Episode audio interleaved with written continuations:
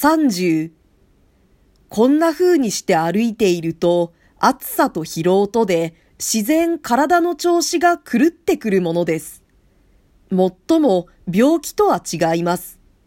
急に人の体の中へ自分の霊魂が宿替えをしたような気分になるのです。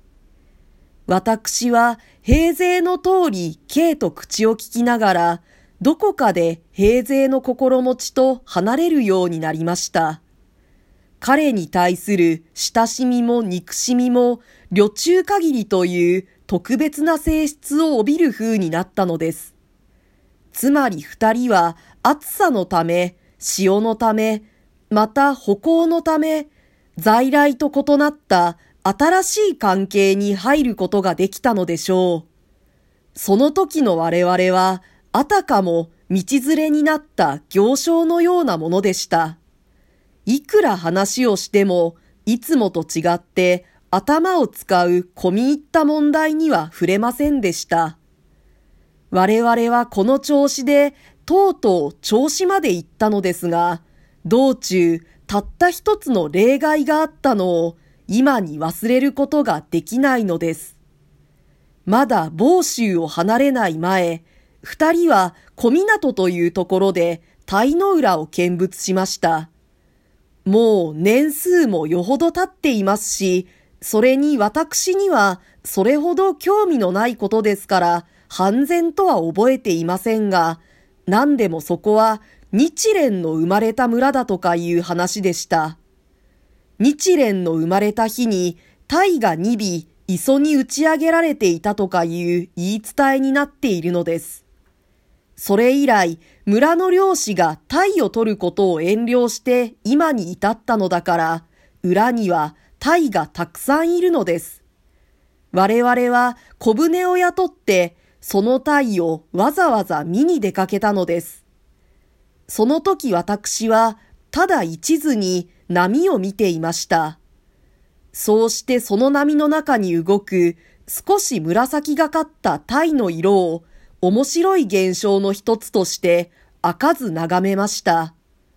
しかし K は私ほどそれに興味を持ち得なかったものと見えます。彼は鯛よりもかえって日蓮の方を頭の中で想像していたらしいのです。ちょうどそこに丹城寺という寺がありました。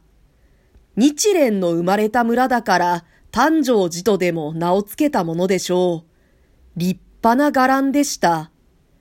K はその寺に行って十時に会ってみると言い出しました。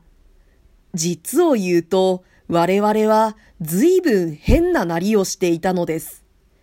ことに K は風のために帽子を海に吹き飛ばされた結果、すげ傘を買って被っていました。着物は元より双方とも赤じみた上に汗で臭くなっていました。私は坊さんなどに会うのは予想と言いました。K は強情だから聞きません。嫌なら私だけ外に待っていろというのです。私は仕方がないから一緒に玄関にかかりましたが、心の内ではと断られるに違いないと思っていました。ところが坊さんというのは案外丁寧なもので、広い立派な座敷へ私たちを通してすぐ会ってくれました。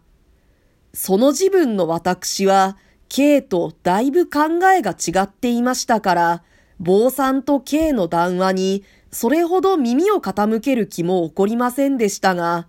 K はしきりに日蓮のことを聞いていたようです。日蓮は総日蓮と言われるくらいで、草書が大変上手であったと坊さんが言ったとき、字のまずい K は、なんだくだらないという顔をしたのを、私はまだ覚えています。K はそんなことよりも、もっと深い意味の日蓮が知りたかったのでしょう。坊さんがその点で K を満足させたかどうかは疑問ですが、彼は寺の境内を出ると、しきりに私に向かって日蓮のことをうんぬんしだしました。私は暑くてくたびれて、それどころではありませんでしたから、ただ口の先でいい加減な挨拶をしていました。それも面倒になって、しまいには全く黙ってしまったのです。